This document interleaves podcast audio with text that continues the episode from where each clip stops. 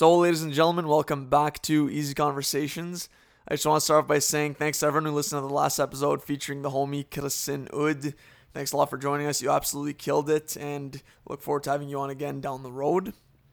So now for episode 39 of Easy Conversations. Extremely excited to be back with Matt. Say what's up to the people.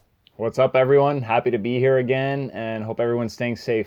Yes, sir. So for this one, it'll just be the two of us. A nice uh, change of pace. It's been a while since we did an episode just us two. Yeah, for this episode, we will be discussing a movie phenomenon that really hit in the early slash mid 2010s which was the teen dystopian drama film series. Can't say trilogies because most of the movies became four parts because the last movie was split into two. The last book was split into two, anyways. You know what I'm trying to say.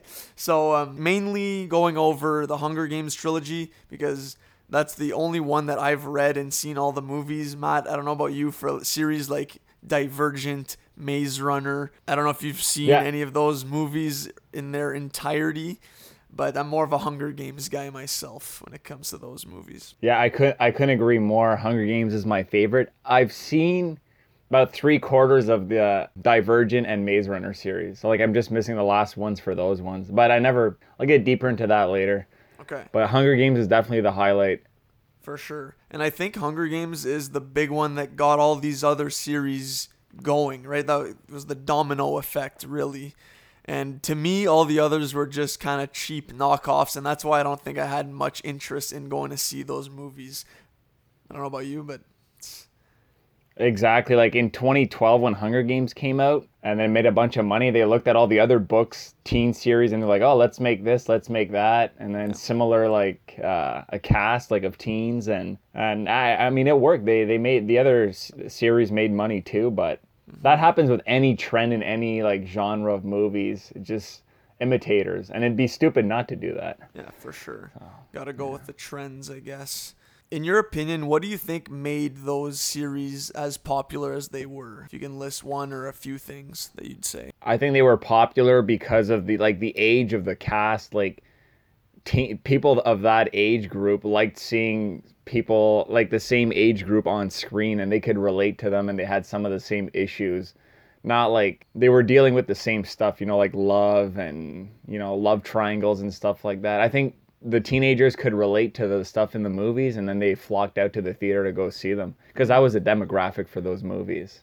That's the big thing i think for me. Yeah and um, having to fight for their lives and arenas but well that's um, the entertainment part of it yeah Yes, I agree. I think there's a lot of relatable stuff in there, like for teenagers, especially. Like I was in high school and I read the Hunger Games books, the first one, and um, yeah, it's definitely relatable, minus all the dystopian stuff, but the elements mm-hmm. of like love triangles. I think that's a key component that you need to have in any successful teen drama series is a good love triangle. You got to have the guy or girl that you want to end up with the other, but then it's the other guy or girl who gets the girl or guy. You know what I'm saying? So, yep, that's something to keep you motivated to keep watching to see what's gonna happen romantically between the characters, and um, I guess like you now for relatable, I think this would be extreme to say, but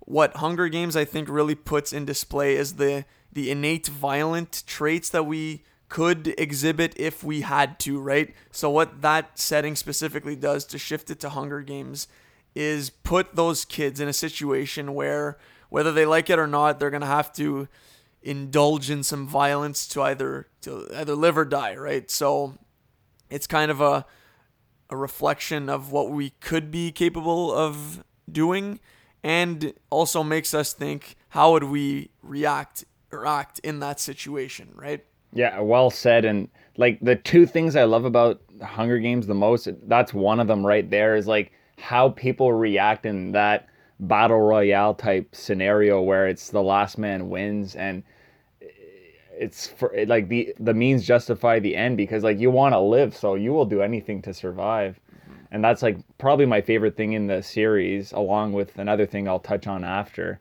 and I don't nobody knows how they would react in that scenario until it happens to them. Like I can say, "Oh, I would do this and that," but then as soon as, you know, the timer hits 0 and you got to go, I don't know how I would react or anyone would react really. Yeah, that's something I wanted to talk about with you there and we can just get right into it. So, I think me at 18 and under obviously would have had way less of a chance to do anything. I think I had no I would have had no chance if I was 18 or mm-hmm. younger in the games. I'm dead right off the bat.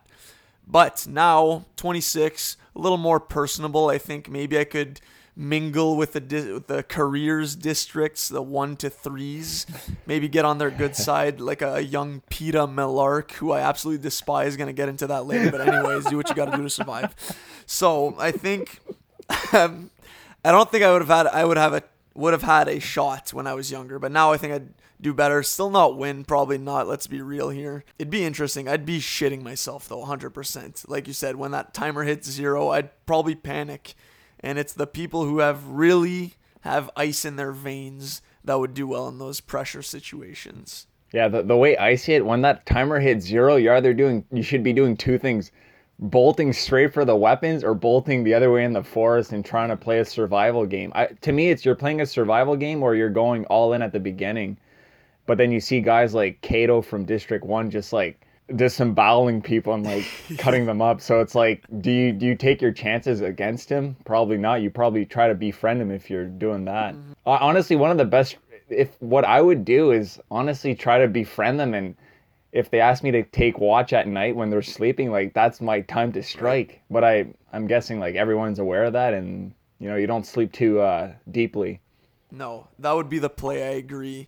But then mm. again, if you're just going for the weapons right away, like how the setup was in the first movie in the Hunger Games, the cornucopia. Mm-hmm. And if you go out there, I mean, that's it. You don't have to live in fear for the rest of the games where you probably if by the time all the people have died in the beginning and then the others have all gotten their weapons and you bolted towards the forest, you're at a disadvantage mm-hmm. compared to the ones who got out of the cornucopia with all the weapons and the strong alliance.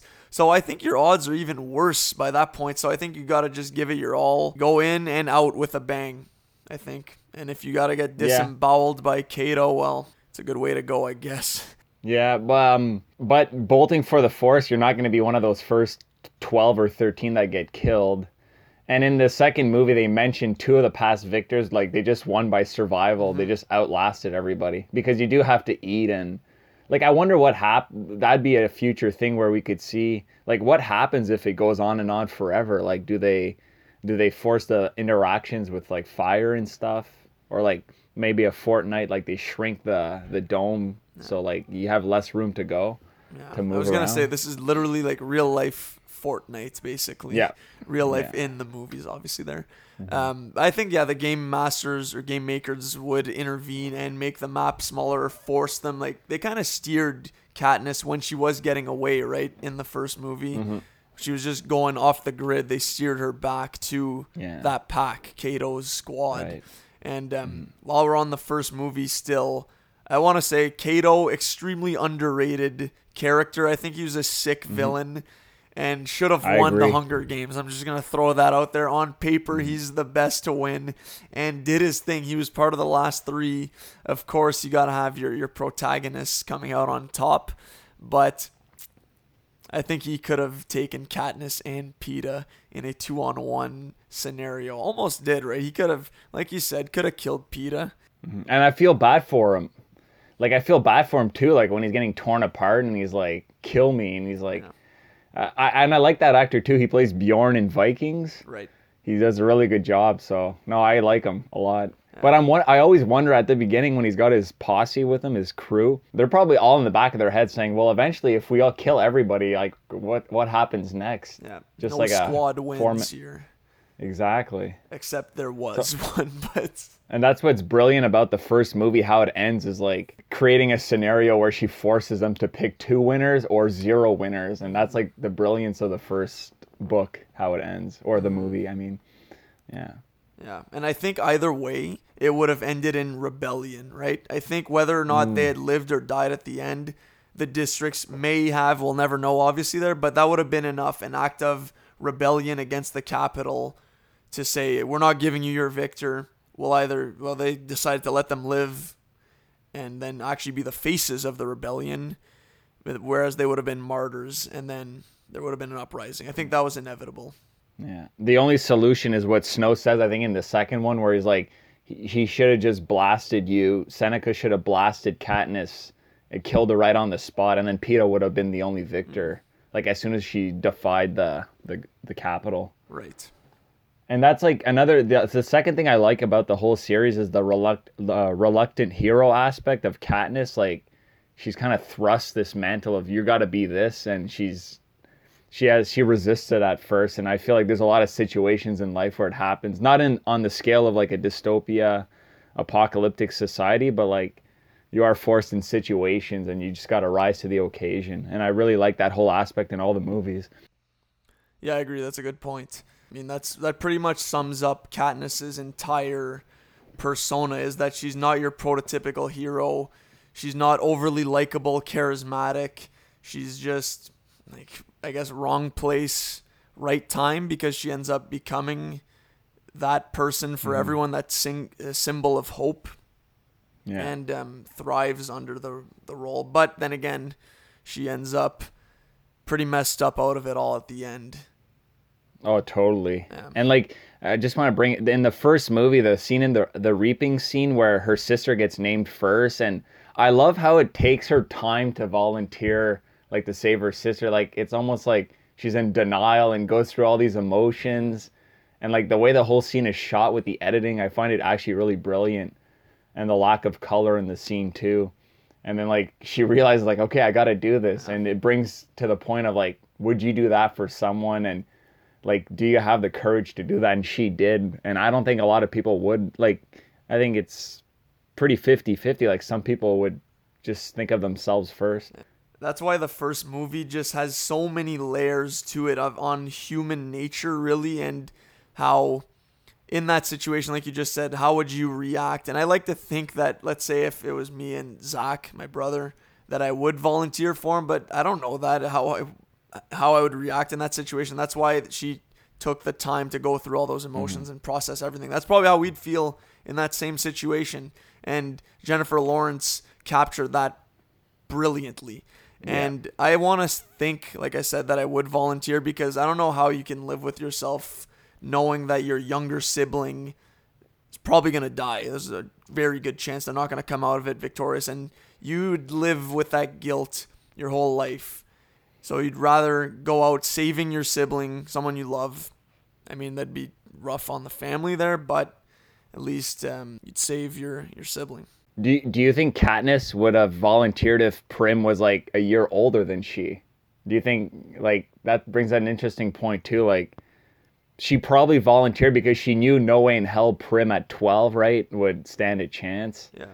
So there's that whole thing there too. Um, I don't think Prim had the know. survival instincts either, though. Like Katniss was a proficient right. hunter, right? So she had all the the predispositions to be more of a threat in the Hunger Games. So mm-hmm. I think that helped as well. And the, the significant age gap. I forget how old she actually is in the books because I don't think she's 18. I think she's even younger, maybe 16. Although 16, Jennifer Lawrence is obviously way yeah. older. They're portraying Katniss, but mm-hmm. yeah, that's interesting. That's an interesting question for sure.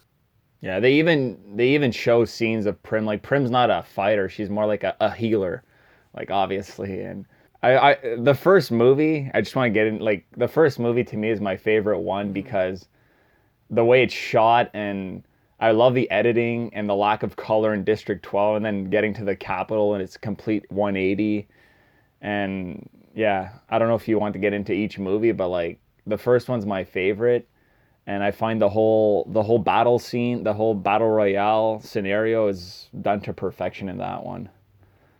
I would agree with that as well. I remember when my mom bought the first book, she read it and then passed it on to me and told me about mm-hmm. the, the setting, and I just thought it sounded insane like an absolutely wild setting for a book and didn't know how it was going to play out. And I remember just eating that book up. And I mm. loved it, loved the movie as well. I was super happy with the film adaptation. It's for sure my favorite one as well. I think there's just so much promise in that context and just how smart it was of the author Suzanne Collins to basically divide civilization and have this concept of the Hunger Games that's a constant reminder to the outliner districts poverty essentially that the ruling class still rule like dominates you all and at every every year you're going to have to give uh, two of your children to us and we're going to watch them brutally murder each other for our entertainment and you're going to have to watch and suffer while watching it. So just a reminder of the class differences. Yeah i think hunger games is the best one in my opinion. Like i said i love Cato um, Katniss is solid. I like Gale. Haymitch is good. Like all the actors portrayed the the characters really well. I thought, except for one, right? Peeta. I mean, he played Talk the about character Peeta a well. bit. I just hate Okay. Peeta. Yeah, I don't like his character either. I don't mind good. the actor, but he, I don't like his decisions, and I don't know the some of the looks he. Yeah, I don't like him either. But back to what you were saying, the classes like having this game to kind of put the districts in their place, but also giving them the district thinks it's hope, but it's not really hope. Like having a victor where okay, well we can win and then like become rich after. Mm-hmm. But like Snow said, like that's the only reason there's a victor is like to to keep the everyone in check so there's there's still hope. But I just want to say it it's almost like society now why the poor people in our society don't do anything about they don't like rebel because they, they have the hope that one day they're gonna achieve the American dream and like make it big. We can get into a whole discussion on like the American system and all that, but that's like what it reminded me of. No, it's, Where you're not mad at rich people because you want to become them eventually one day. that's true. Yeah. Yeah, we we could fall down a rabbit hole of talking about that, but we'll just stick to the movies. Yeah. I also think just to add quickly there that Caesar Flickerman, played by mm-hmm. Stanley Tucci, He Yeah. was very good. He really embodied the character from the books perfectly. I thought they cast him super well, and he had the energy and charisma down pat, and um, some good humor in the first one. Lenny Kravitz was good too as Cinna, Yeah. um, and obviously President Snow plays more has more of a minimalistic role in the first movie, but you get to see the um, just the kind of character he's going to become, especially at the end, his look of frustration looking upon the scene that's happened where, like you said, the districts see hope now that even two victors came out of District 12. But he sees this as what it has potential to become and the spark to, um, to burn down the First Order. I mean, to burn down the Capitol. Uh, and Donald Sutherland as Snow is a highlight in all the movies for me. I love him as an actor, and he's just the looks he he he acts without like speaking. It's just the looks he gives and his eyes, and very scary. Mm, and very all his dialogue is all his dialogue is like great, and there's so much hidden meaning in everything he says, like a like a threat. Like the scene with Seneca where he's like scolding him mm-hmm. at the end of the first one is great, Yeah. and then he like yeah seals his fate basically. I kind of wish we would have had more of President Snow, to be honest. Like, you kind of squandered the opportunity for more Donald Sutherland on the screen. Yeah, and that's never a bad thing. Yeah. And uh, I find too, like Woody Harrelson, like Haymitch, I would have liked to have seen more scenes with him, like especially in the part three and part four. But uh, I know there's only so much screen time, and the movies are long enough as they are, right? So you can't shove everything in there. And he really takes a backseat in the the later movies. Yeah. Haymitch, I would have liked Yeah. to see him developed a lot more, to be honest. More than just the constant kind of comic relief, drunken mentor that doesn't care, but then kind of comes in with some helpful insight to Katniss and Peeta. But they only scratched the surface, I think, with what they could have done with his character. But that being said, I still enjoyed his character in in the first one, anyways. And um, that's all I had on Hunger Games there. If you want to segue into Catching Fire, or if you had another point. Yeah, just w- one other thing is that's the mark of a good series is the author is giving you what she's giving you in the books and movies, but you're always wanting more. Like she just scratched the surface of this world she created, and like we want more, which is a good sign. It means it was great. Mm-hmm. So we want more details on stuff. You know, I would love to see. I'd watch the Hunger Games from every year and see like what happened and thrilling stuff like like Haymitch's Hunger Game. Yeah. Okay, so well, I was just gonna segue to Catching Fire, and for Okay. that reason you just said is that that's what I like the most out of the Hunger Games universe is that it has something that's unique to itself, and it's the Hunger Games. So that's why Catching Fire would definitely be my number two favorite of the series. I think the idea. I'm just gonna fast forward to the end of the movie now to tee up the rebellion coming in the last two movies.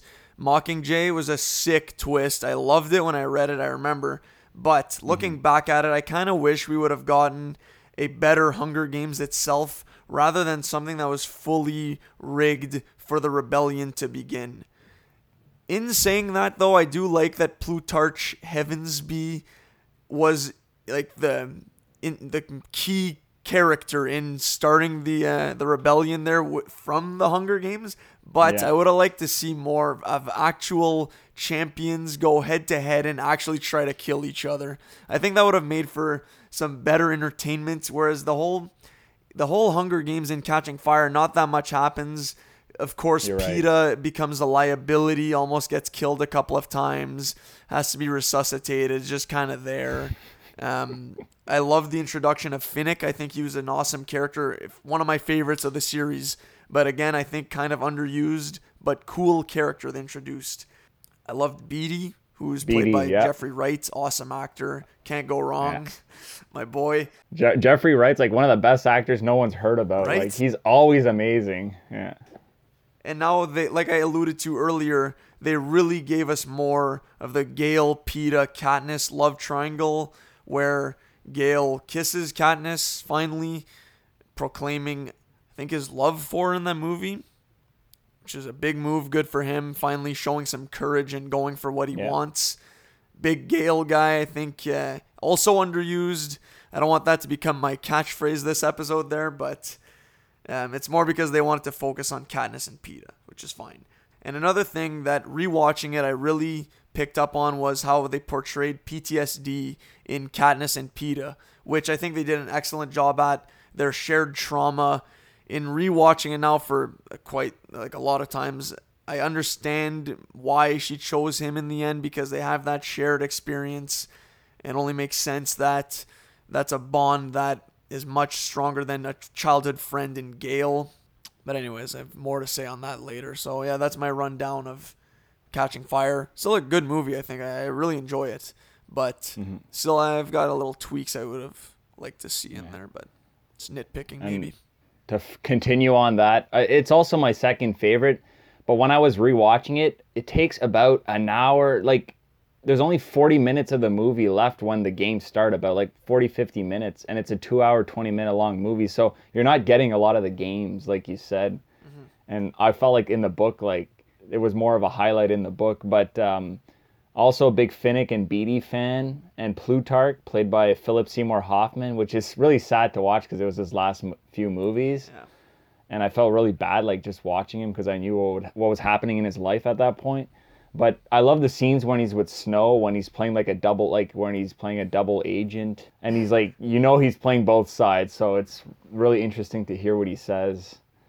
And uh, like when Katniss asks him, like, "Oh, how did you? Why did you get? How did you get here?" And he's like, "Oh, I volunteered, just like you," or yeah. something. He says something like that at the party, yeah. and you know, like he had to get in there to orchestrate everything. I also like I, I didn't even think of the PTSD angle actually, but now that I'm thinking about it, like she she has like she's imagining her killing that uh, career guy from part one when she's hunting at the beginning, and yeah, when you mentioned that, I I didn't even think about stuff like that but it's true. Her only her and Peeta can relate to because they've been through, it, and it doesn't matter what Gale does, he can never have that. And I just also the scene where he's getting like flogged in the square, like whipped, pretty brutal.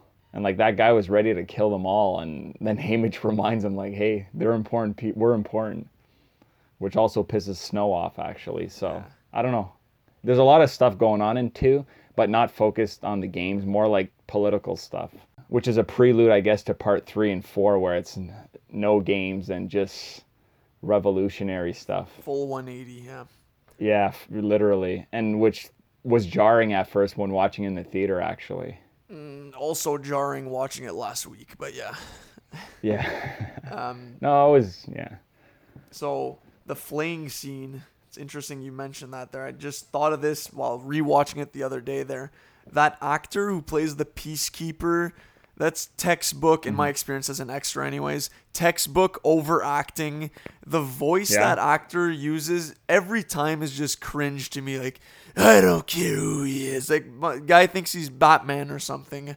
I don't know. It just kills me every time. And the character adds nothing to the to the movie either. He's just there, like You're you're, right. kind of thinking, like, okay, this guy's gonna be like the Captain Phasma of Peacekeepers, maybe, and he pretty much was based on his screen time. But as maybe as an, a notable villain or something, it would have been kind of interesting. But I just, it's just a cringe scene. But I do like that Gale steps up in that moment there and I guess just eats flays. But Yeah, uh, I love Ga- yeah Gale in the movie is awesome. Like he, I feel so bad for him. Like you know he's hiding all his feelings and he's got to live with watching her and Peeta. yeah. Poor guy, and he stands up for like injustice. Uh, no, Liam Hemsworth did a really good job portraying him too. He was awesome as Um, Gale for yeah. sure. Do you think Yeah. he?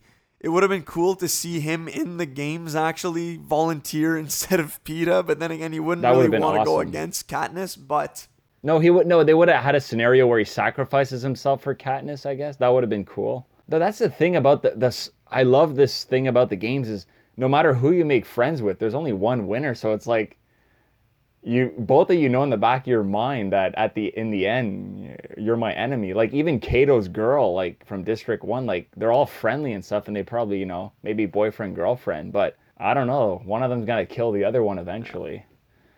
I love that aspect. Very dark indeed. Yeah, but it's yeah, it is dark. The movie is PG thirteen, but let's be honest, like this could have this is a really dark premise. And if anyone wants to watch, uh, there's a Japanese movie called Battle Royale from 2000, and it's literally a class of ninth graders. They get kidnapped and shipped to an island, handed weapons, and they have to do the same thing like Last Man Wins. Oh god. And they form little groups, and they have guns, and it's a really crazy movie, and it's that's the rated R version. So Okay. Yeah, Battle Royale. We'll put that in the description. yeah, it's very famous, very famous movie. Yeah, I've definitely heard One of of- it for sure. Yeah. But is it in Japanese? Like, is it a movie to watch with Yeah, subtitles? Japanese. Gotcha, gotcha, gotcha. Subtitles, yeah. But I'm just saying, like, the whole concept is very barbaric. It's like the gladi- gladiator games from ancient Rome. Mm-hmm. And the people love it, you know? And that's another thing we can bring up is like, what's people's fascination with watching violence on TV? What is it because, like, it's like life and death and the stakes are so high, it's so entertaining? Or maybe you can. So I think from the district point of view is that they're actually forced to watch the games because that's something that I Mm. was going to talk about later in I recently read the the newest book that came out in the Hunger Games universe, which is a prequel that um this like covers an 18-year-old Coriolanus Snow before he became President Snow. And at the time, this is during the 10th Hunger Games. I'll just give a quick preview of what I'll talk about later. And at the time, the districts did not watch the Hunger Games. It actually became imposed that they had to watch. So that's just a little little tidbit there. So I think from Okay. that point of view, they're they're forced to watch. But in the Capitol, there's also the gambling aspect that's also covered in the books. That this is um True. this is entertainment for them. They don't have the NHL or the NBA. It's the once a year Olympics, the Super Bowl, child murder. Yeah, you're right. It's their only form of entertainment. yeah. Yeah. So I think that's that would be it off the top there. I think that's all they have, and it's they have an embarrassment of riches, right? So it's like the new horse races, basically. And over the years, I'm guessing all the Capitol citizens are desensitized to the max on the killing. It to them, it's oh, people from so far away. I don't, we don't care. They don't even view them as people. I want to say. Which like that's the thing about this whole series is there's so much we can, there's so many layers and themes mm-hmm. that we can just talk endlessly about. Yeah. But we can get in Mockingjay Part One if you want. Yeah. Let's do a Mockingjay rip. You can So, you want to set it off? Yeah. So like they decided to take the third book and do it into two parts, I guess, to cover every single thing in the book. And I remember going in the theater to watch part one and being super disappointed because I'm like, well, this is like half a movie. It, it's only like the beginning of a good story. And I was very like, not, I guess bored, but just, yeah, I was bored. I remember just sitting there going, okay, well, when are they going to cut this off? And, uh, I don't know, the whole like propaganda thing with like Coin wanting to shoot footage to encourage the rebellion. I don't know. But when I did rewatch Mockingjay Part One, I did like it a little more. So, Okay. was that your impression the first time, Eric? Yeah, hundred percent. Yeah. Definitely disappointed. I remember in theaters walking out of there thinking like what was the justification or the decision making process that led them to split this in two parts and it's just to make money basically obviously right so Yep. It's a, a half a movie like you said. It kind of picks up at the end there the bit of urgency in gale and a few other um, trained military from district 13 going to rescue the um, the victors who were captured in the um, hunger games and catching fire. And I remember because it had been a while since I read the books, I forgot actually that they were going to be able to come back out of the Capitol no problem. And I think that's a situation where probably something should have happened to Gale. They shouldn't have been allowed to get away that easily, I think. But then there was the whole Peeta brainwashed plot. So I guess that's why they had to let that slide. But that scene where Snow tells them that he's onto their plan is just a class act of acting, basically. Mm-hmm. He's terrifying in that scene as well. That's what I really picked up on this time rewatching it is he's so pale and ghastly and just has a, a look that goes through Katniss and right through us after. And um, yeah, I think snow more snow in this movie makes it a little better. Not a huge fan of President Coin, to be honest. I think I just don't like her character really. Yeah. I think Julianne I- I like- played her well, Yeah. but No, I really like Coin's character in this. Like, I don't like what her character does, but I like the fact that she ro- she obviously is similar to Snow, and that whole angle of like she's basically the same as Snow in my opinion, and the way Julianne Moore plays her, which by the way I love Julianne Moore as an actress, always have. But I see a lot of similarities between her and Snow, and that's confirmed in the second movie and like the things she says. But uh, no, I like that whole angle of like she's just as bad as him. If if they were in reverse positions, she would act the same way as Snow. She's that mentality, and I love that whole angle. That's what I like about the rebellion. It's like how they're thinking and how she's thinking. So, and also I noticed that Mahershala Ali's in the movie, and My I boy. didn't even know who he was when I saw it in the theater. Yeah, come a long way. yeah. Uh, he was great. Boggs, I think his name is. Yeah, Boggs, great character. Hate to see yeah, him then- go. Yeah, and then uh, Natalie Dormer, Mm. right from Game of Thrones. Yep. Don't know the actor's name, but um, Marjorie. the guy, yeah. Marjorie, the guy who plays um, Fulton Reed in the Mighty Ducks movies and Yeah. Foggy Nelson Foggy. in Daredevil. Yeah. Don't know the actor's Yeah, name. his name's like El- Elden Henson or something yes. like that. Yeah, nice. Yeah, he he was great. He didn't have a line of dialogue. It was it was that was I was okay with that. I think He can get annoying gave- sometimes. they gave him too much spotlight in the second one. So when I was Okay. making notes for this movie, there I really just lumped one and two together. Um, Okay, okay, let's yeah, we'll do them both together. Yeah. So what I would have liked to see, and I think you could probably agree with this, is less propaganda footage shooting and more boots on the ground rebellion war zone action. That's what I would have loved to see. The whole rebellion's happening to the side and we're seeing this whole other pointless storyline where they're basically trying to avoid probes, right? Boggs Yeah. has the little the little um, Nintendo Switch. Oh, yeah, It's like, oh yeah, there's two probes down there. Let's just avoid them and shoot our footage and get out of here. So, I mean, you're kind of on edge in that you it looks like they're safe, but something could happen to them. So there's a bit of urgency in that they need to get these shots done ASAP and get out of there. But that's kind of a, a cowardly approach. And if you remember from last episode, I'd much rather a leader be in the war zone, a la Aragorn, rather not like Theoden was in Helm's Deep, but that's neither here nor there. Um, hey, leave Theoden alone. you would have liked a more military movie, like a almost like almost a mini war movie, and I would have liked that too. Actually, hundred percent. it would have been more realistic too, to be honest.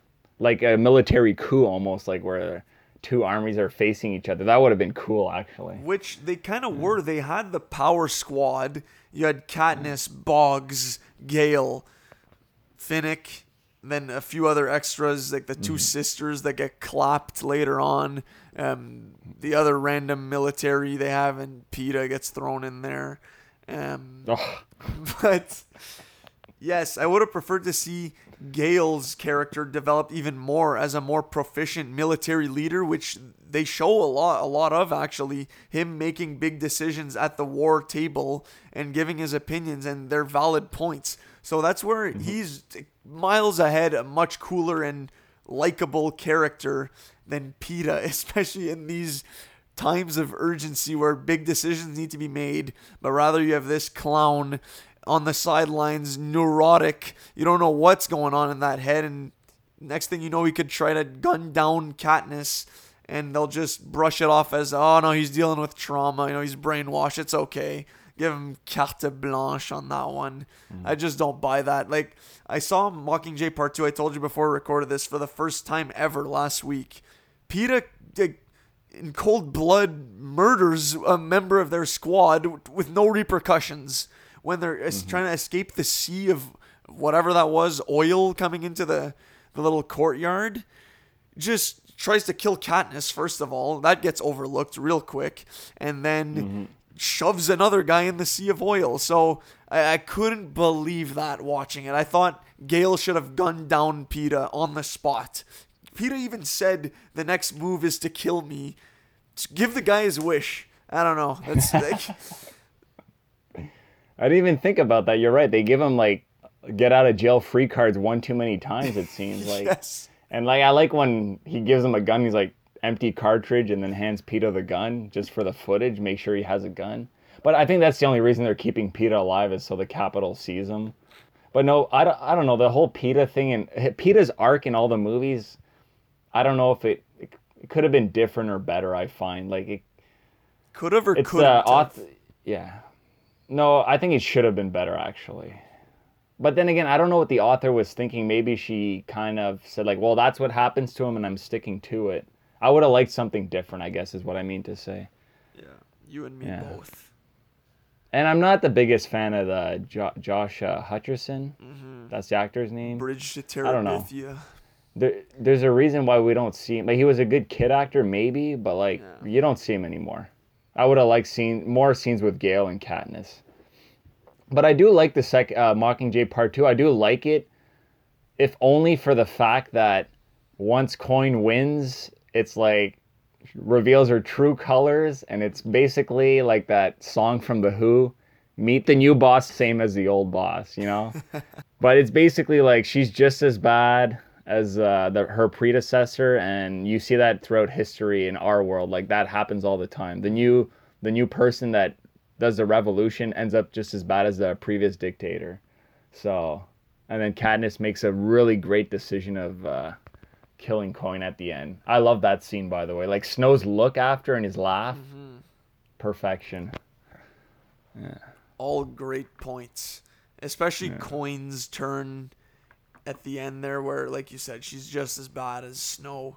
Um, that scene at the round table there, where they're basically voting on having another Hunger Games, one last Hunger Games Yeah. for the Capitol's children. You know that's not going to be a one and done situation. That's going to Nope. be a yearly thing, and you're going to get Yeah. caught in the same cycle. So rewatching it, I was glad. I knew when Katniss and Haymitch both voted that they were in favor of it. Is that they were gonna turn on Coin? I'd forgotten about that, but I knew she wasn't gonna go along with it there, and realized on the spot that, um, like you, like the Who said it best, right? Um, I don't know that song, but I'm just gonna go with what you said. Um, I think that was a great scene, and then the execution was also great.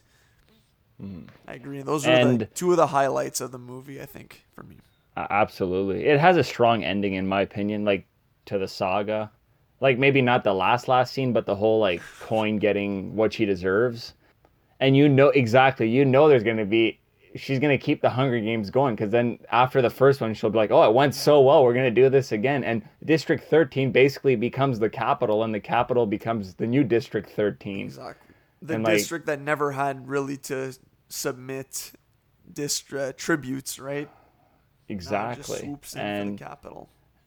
And I don't I haven't read that prequel book, but like I imagine when Snow got to power, the people like how he took control or the people that he took down became the new low uh like district 13 or the the peasants to use like a medieval term. And then his crew became the elite. And that's what happens in like the cycle so mm-hmm. and then the people like at the if coin got her way the people of the Capitol becoming the district 13 they would probably rebel in a hundred years or maybe sooner actually. And i can't believe coin thought that was a good idea because she should have seen anticipated like oh i'm not going to do the same thing as snow. I'm going to do something new and not have seeds of rebellion eventually. Yeah. she was not smart enough. Think about it. Like why would she act just like snow? Maybe she thought she wasn't though. I don't know. Maybe, yeah. The the mind of a sociopath is something we Mm-hmm. could analyze for years and still never understand. like the decision she made to impersonate like she made it seem like uh, president snow bombed his own people and soldiers.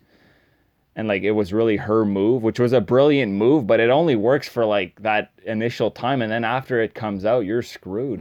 And i guess her wish was that it got buried buried and no one would have realized but uh, no katniss gave her what she deserved and you see that throughout history or uh, in other movies too like governments planning things like to make it look like an excuse to go invade another country like you know all the conspiracy theories I was gonna say you're about to get deep on some conspiracy theories there. no because i'm not going to talk about recent stuff but in in like ancient history and like they always had the excuse to go invade something like sure. oh dress your soldiers as the enemy as the enemy and then attack and it's like oh now we can go invade them so Yeah. yeah, it's that whole thing. But I gotta say though, Prim Prim getting bombed, like that's pretty heartbreaking. Losing her sister, Yeah, it's rough.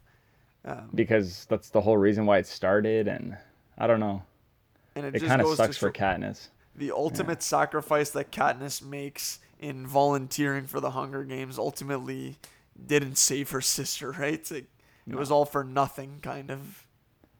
For her, it was for nothing, but it did change society, Yes. which was good. But she lost like the person she loved and uh, like the most. It is rough for sure.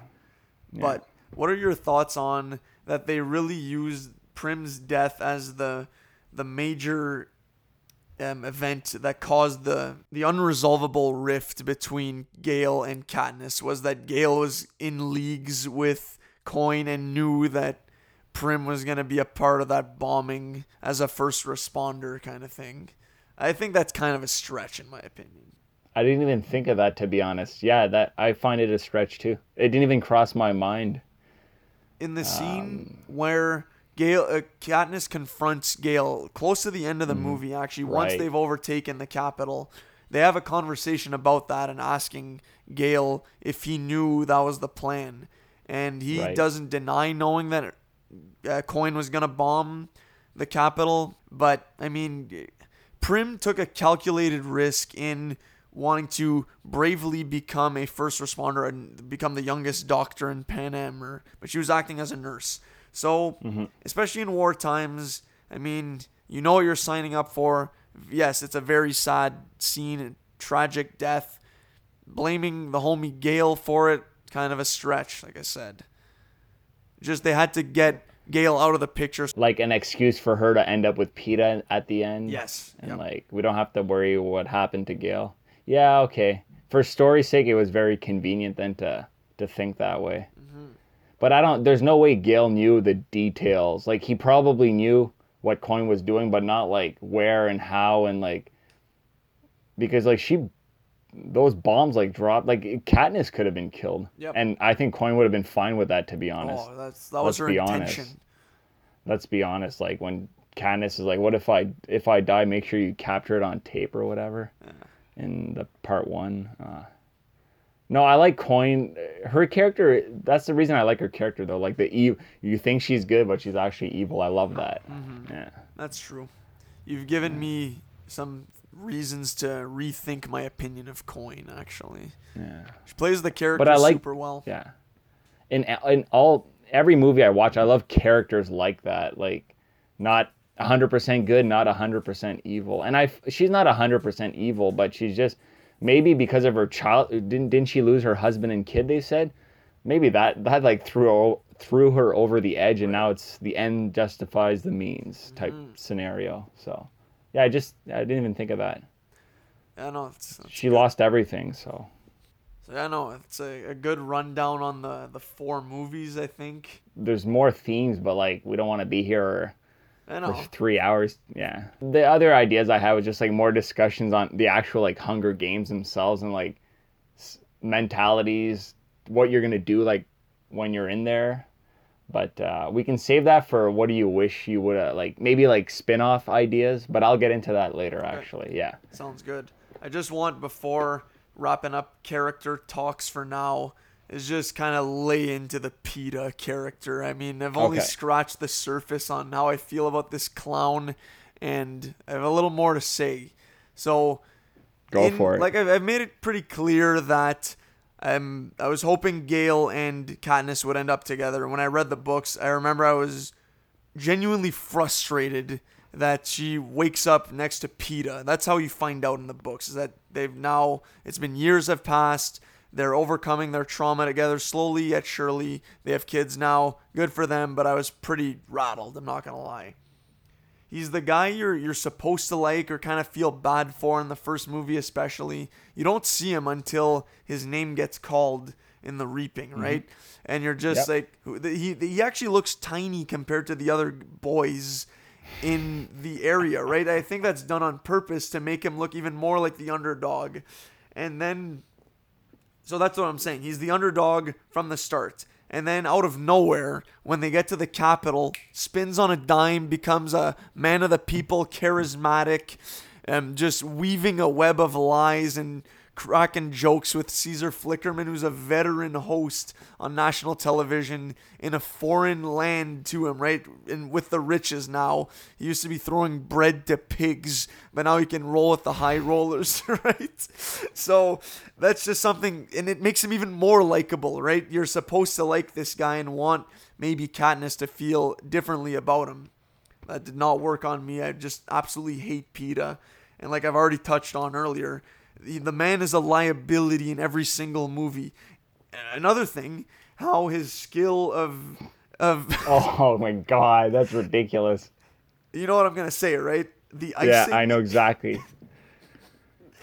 the he used to do the icing on the cakes at the bakery and can do full body camouflage that seems perfectly into a boulder and moss Academy Award winning makeup effects right from a guy who puts icing on a cake.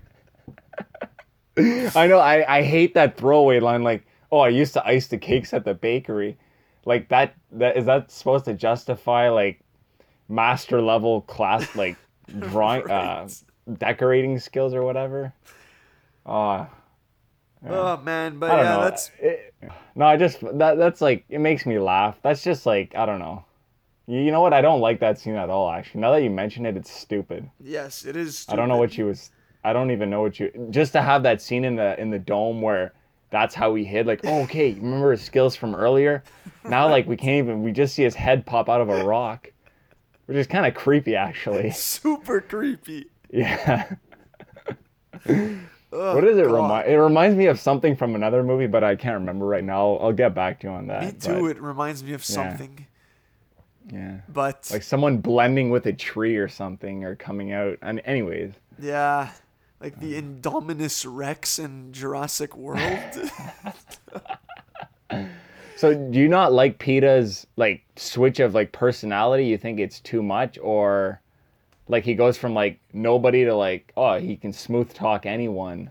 Yeah, that's what I was Um, saying. It's like, where does this come from? He, I don't Okay. know. Maybe he that was a hidden skill that he had there, but it didn't seem that way from the initial moment in the reaping. Maybe there's nerves Mm-hmm.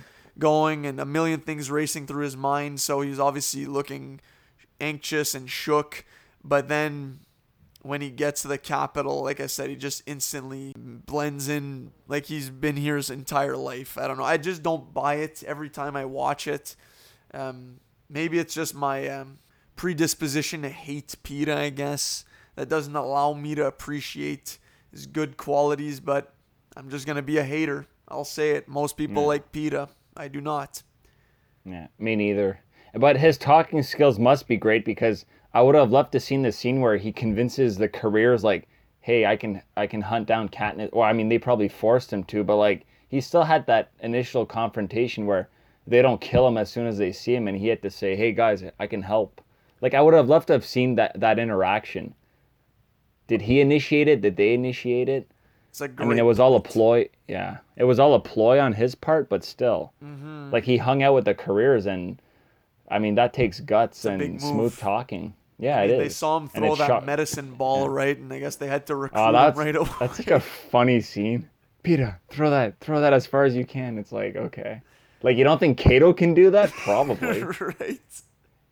and the other dude too is like Thresh too is like massive biceps. Like okay, Peeta's strong because he's a country, he's a baker. Like he, he works with his arms all day, but Yes. they made that a point in the books. Like he can lift hundred pounds over his head. All right. Even in the movies, So can say- probably half. So can half the, the people out there too. Probably. Yeah.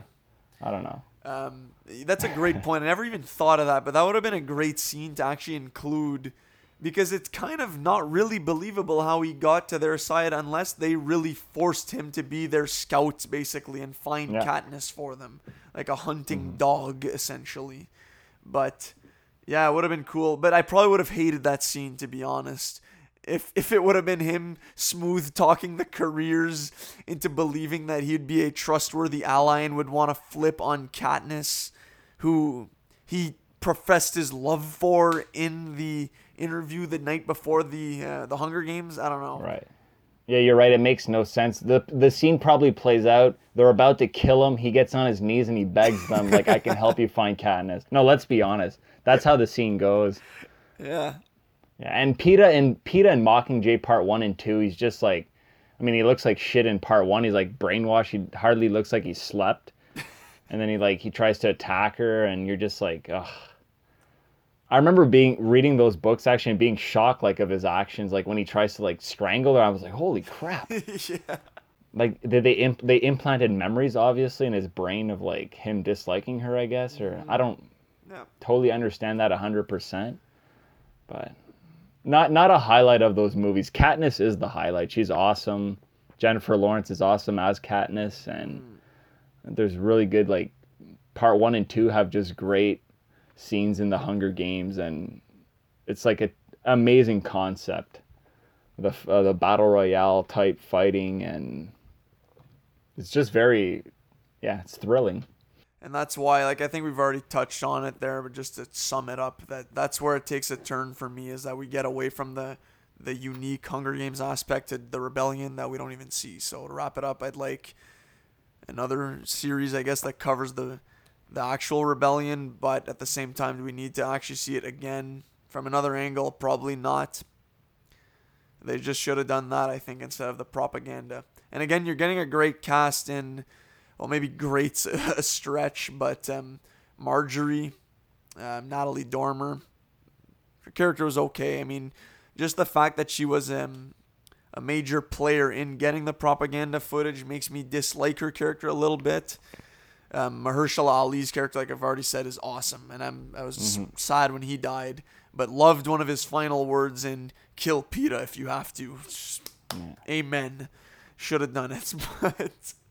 Uh, also, you you we talked about Finnick. Like his his final scene is like heartbreaking to me. I love that scene, but it's a great character. I really like that actor too, and uh, the ultimate sacrifice. And it's it's a good it's a really good moment in the movie. Finnick is awesome. Like I said, Yeah, underused, he I think.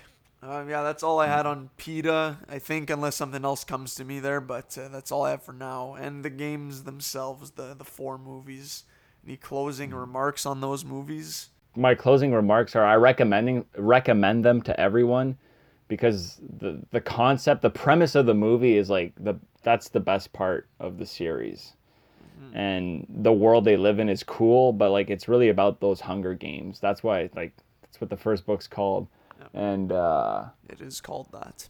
it might dip off but i think the jur- it's worth it's worth getting to the end because even the minor like the gripes we had on the movies it it's ultimately worth it in the end in my opinion. My thoughts went up on the series after rewatching it. I think it there i think it's there it's a solid franchise.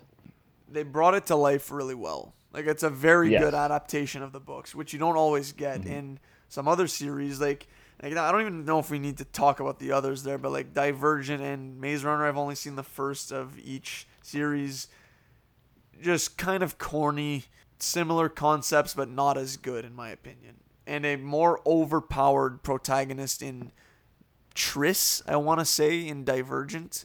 I remember just hating her because she instantly picked picked everything up and was good at everything. Like I'd rather a flawed protagonist like a Katniss who is very good with her bow bowmanship, but struggles heavily, mightily in the games and needs help from others. So, anyways, not Yeah, Maze Runner and Divergent, they're just inferior like f- films. Like the level of acting and the look, probably smaller budget, but they're just not as. Uh, the world of the Hunger Games is amazing. Like the costumes, the setting, the way it was done, above head and beyond, like above shoulders, above uh, Maze Runner and uh, Divergent. Which Maze Runner, I really like the first one. Then it just all goes downhill from there.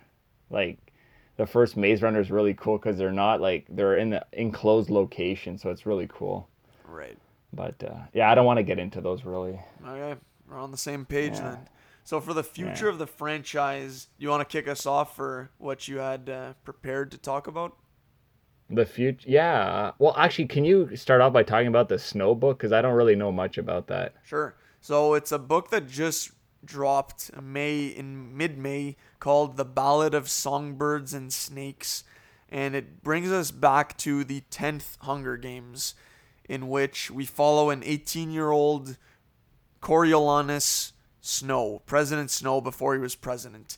And he's already part of a rich family who's kind of fallen out of favor within the Capitol post rebellion or post uh, the dark age is what they call it there of the rebellion and the all the war anyways so he's kind of struggling to really cement his place in cap or Panem history and has great aspirations and wants to be someone who is remembered respected revered the three r's and awesome character for I absolutely love the book. The reviews, if you want to read some online there, spoiler free of course, weren't that glowing for the book, but I loved it. I destroyed the book. Humble brag. But I would definitely recommend it if you like the universe, read it and then go watch the movie because I'm super happy that they are going to make a movie.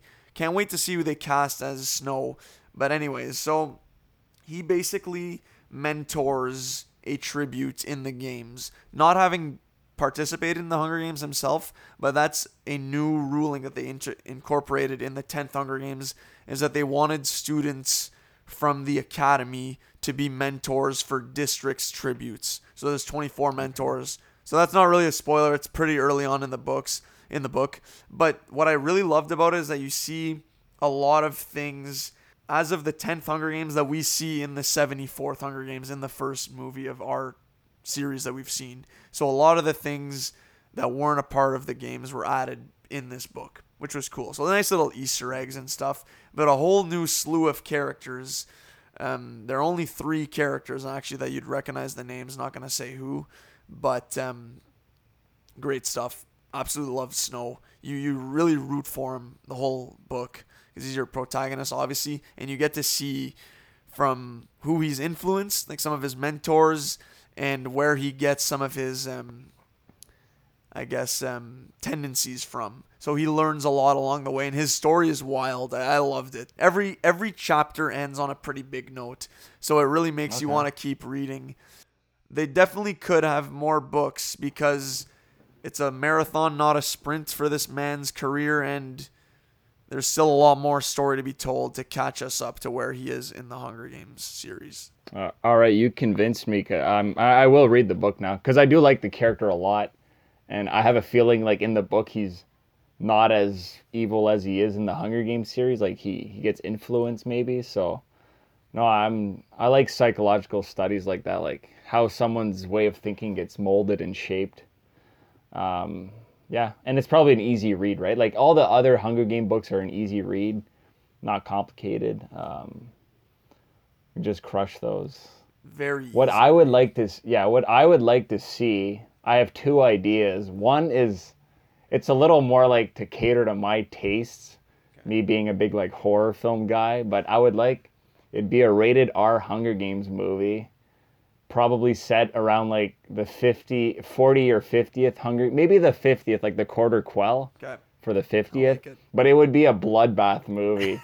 Less emphasis on story, more on like entertainment and like an under maybe an underdog story where this guy is there's no way in hell he's gonna win and then like from zero to hero type story. Okay. And it would not it would not tie into like anything we've seen before. It's just like a one off standalone movie in that universe that would be like a visual treat. Maybe not like you know the movie 300 with Yep. Gerard Butler. Like not like that too stylized and violent, but a type of like just like just gonna have a good time popcorn movie. Okay. That's one of my ideas. I like it. Like a Tarantino Hunger Games movie, maybe. Exactly.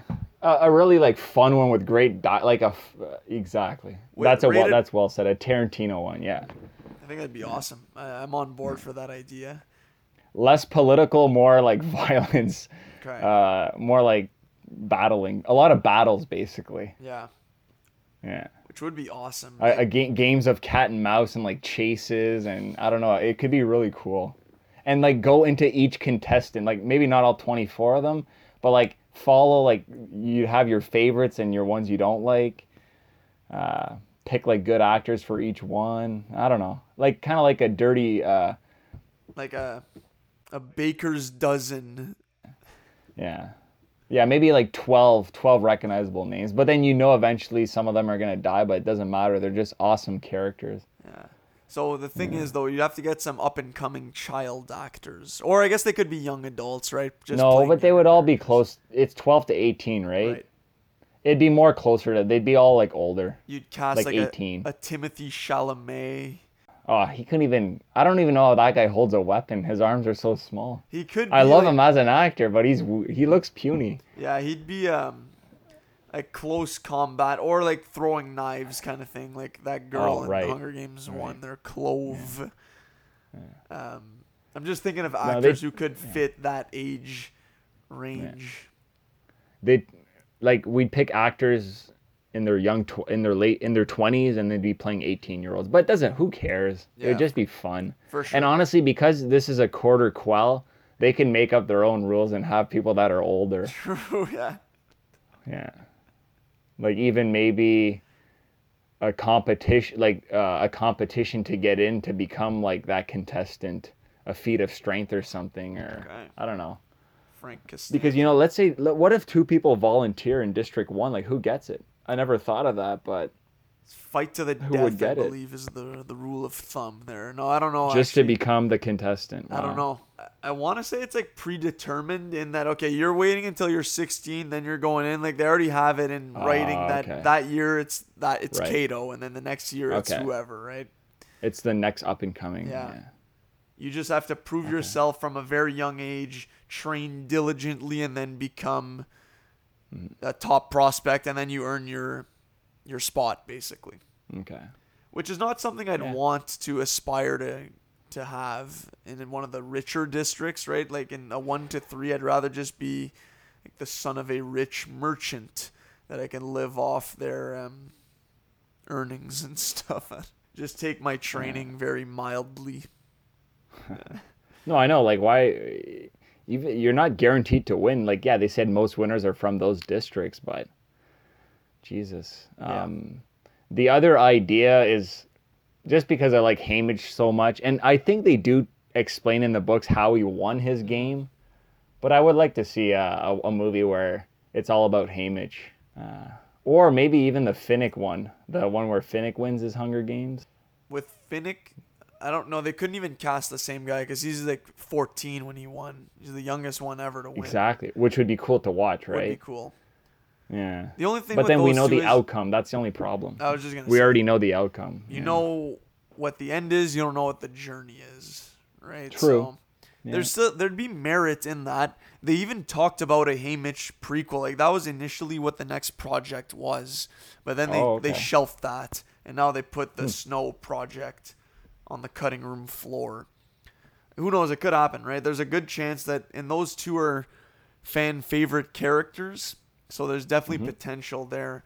Is there anyone else we'd really want to see how they won? There aren't that many characters we know of that won, like Beetee.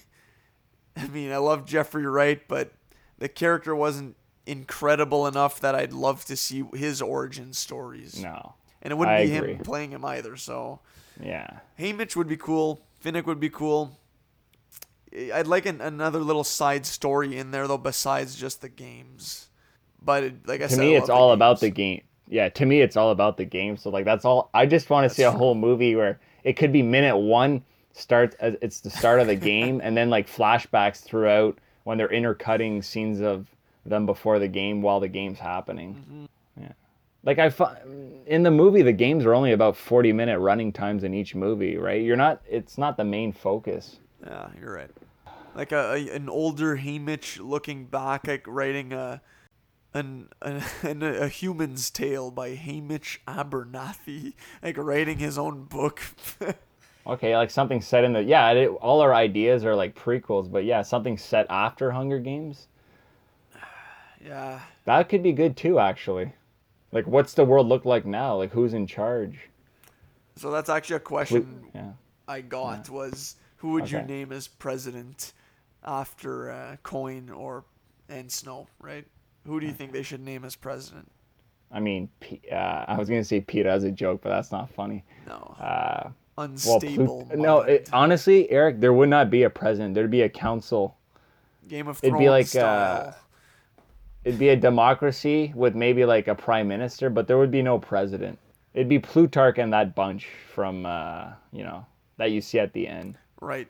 Honestly, yeah. Plutarch. What's your answer? It'd be him. Plutarch, I've forgotten yeah, about him actually, just because Yeah. Philip Seymour Hoffman uh, passed away, right? So that's why they couldn't have more scenes with him in there. They had filmed all of his scenes already, Mm-hmm. but the one scene where Haymitch is reading a letter to Katniss was initially gonna be him saying what's in the letter, right?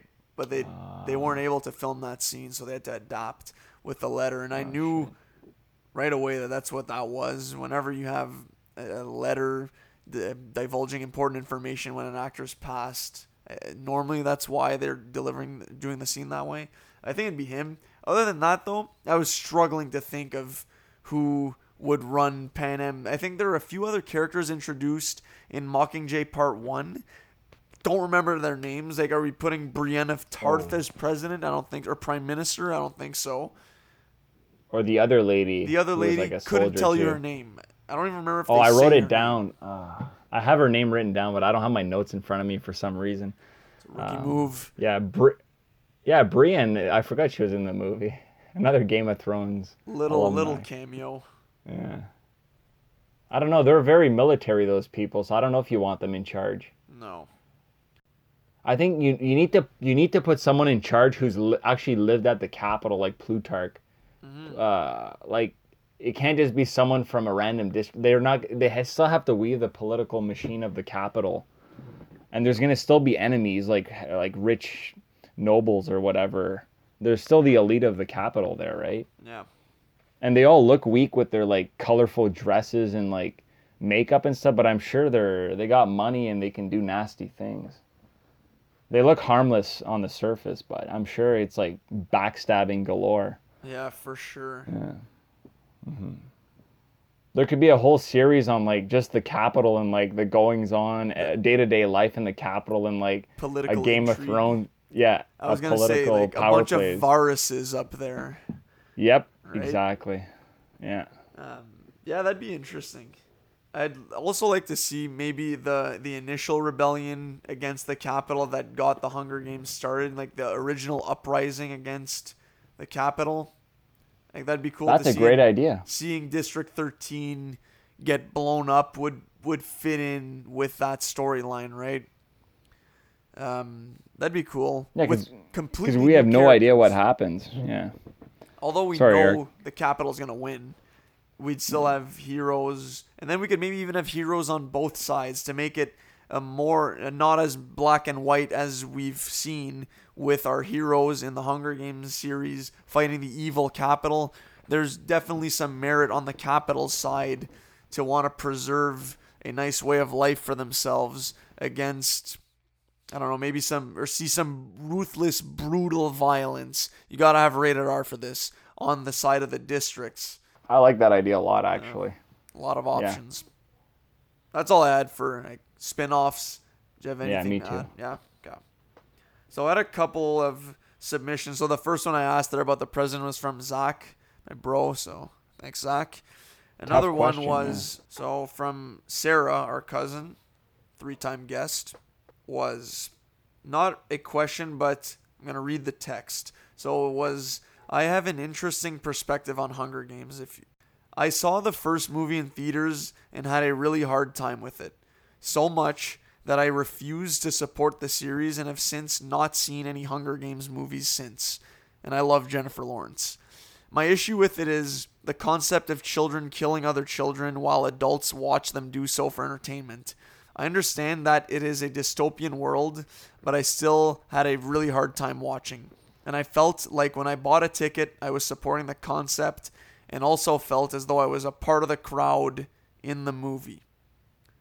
Ooh. So- That brings a really interesting point of like, are we bad for liking like, like I'm I'm saying I'm being entertained by watching this on screen, right? This Hunger Games in a movie is does that make me a little like, is that wrong of me to say that? I know it's all fake, right? But it brings the point like, why do we like why as humans do we like watching that? I don't know. I can't. It's really hard to answer her question because Yeah. I'd have to d- delve into my mind like why do we watch these things? Mm-hmm. Well, I think Sarah's maybe um. emotional intelligence was above ours in that she felt how we would feel if we were actually in in the movie watching the Hunger Games. Whereas we're watching a movie, we can kind of justify it a little better. True. But you don't think of it that way, but Sarah did. And I think Good point. I also wouldn't be able to watch that if it were actually happening. I'm pretty sure I wouldn't be able to. I can hardly stomach some nasty gore to begin with, so I don't think I'd watch that and be okay with it.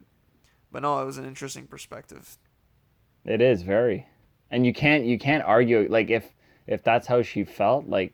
I don't blame her for not liking it. Like, yeah, I would hate it too if I felt that way. I would find it barbaric. And uh, people who have kids, people who have kids, like that's even worse for them, right?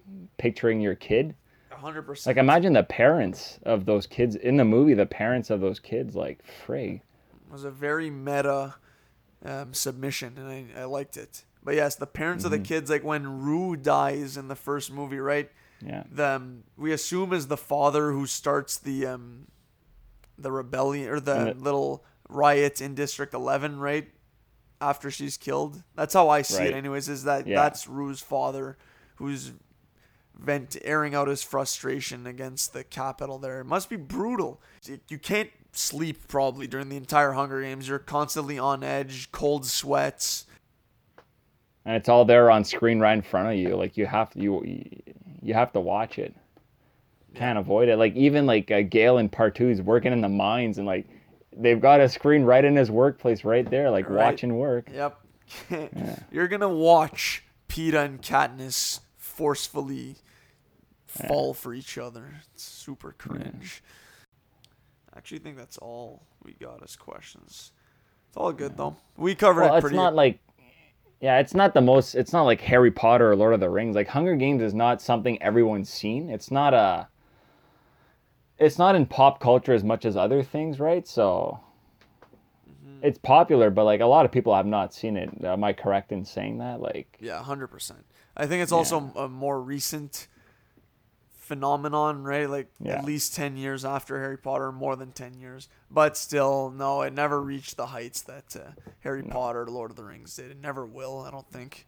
Especially no as way. we've already discussed, the movies dip in quality. So the movie stayed in the literary and movie universe and never made its way to like Lego or right. any other merchandising. Like, it's not part of our. It doesn't even come close to Star Wars. no, And I, I've met people that still haven't seen Star Wars, and I call them crazy. And I'm like, what are you waiting for? It's interesting though because some people who've never seen Star Wars as adults now and then watch it for the first time won't love it as much as we did when we were younger, mm-hmm. right? I don't know if Right. it's something about Star Wars that appeals more to younger people and then just sticks with them their whole lives and they have that bias towards it. Maybe that's exactly what it is. I don't know. You like, yeah. We're not gonna get a whole nostalgia discussion, but yeah. We've covered Star Wars a lot on the pod Yeah. I want to talk about this, but I don't want. oh, Not it's, now's not the place. We, we will talk about Star Wars probably in another podcast when something else comes out. So Okay, right we'll on. get into that then. So yeah, no, that's uh, all we had for um, submissions. Thanks a lot, Sarah and Zach. Appreciate it, and thanks a lot, everyone, for listening. Hope you enjoyed. Matt, any parting words for the audience? Yeah, I hope everyone enjoyed listening to the episode. And if you haven't listened back to the Harry Potter one, do so because oh, our guest was awesome on it, um, and it was a really great episode. So just make sure you listen to the Harry Potter one too. Absolutely, and any Yeah. others that you may have missed. But yes, Kilson exactly, yeah. absolutely killed it on there. Great time. Killed it, yeah. That was a good one. So yeah, no, thanks a lot for listening. Stay tuned for episodes dropping every two Mondays. I hope everyone's staying safe. Thanks for listening again. Yeah, peace.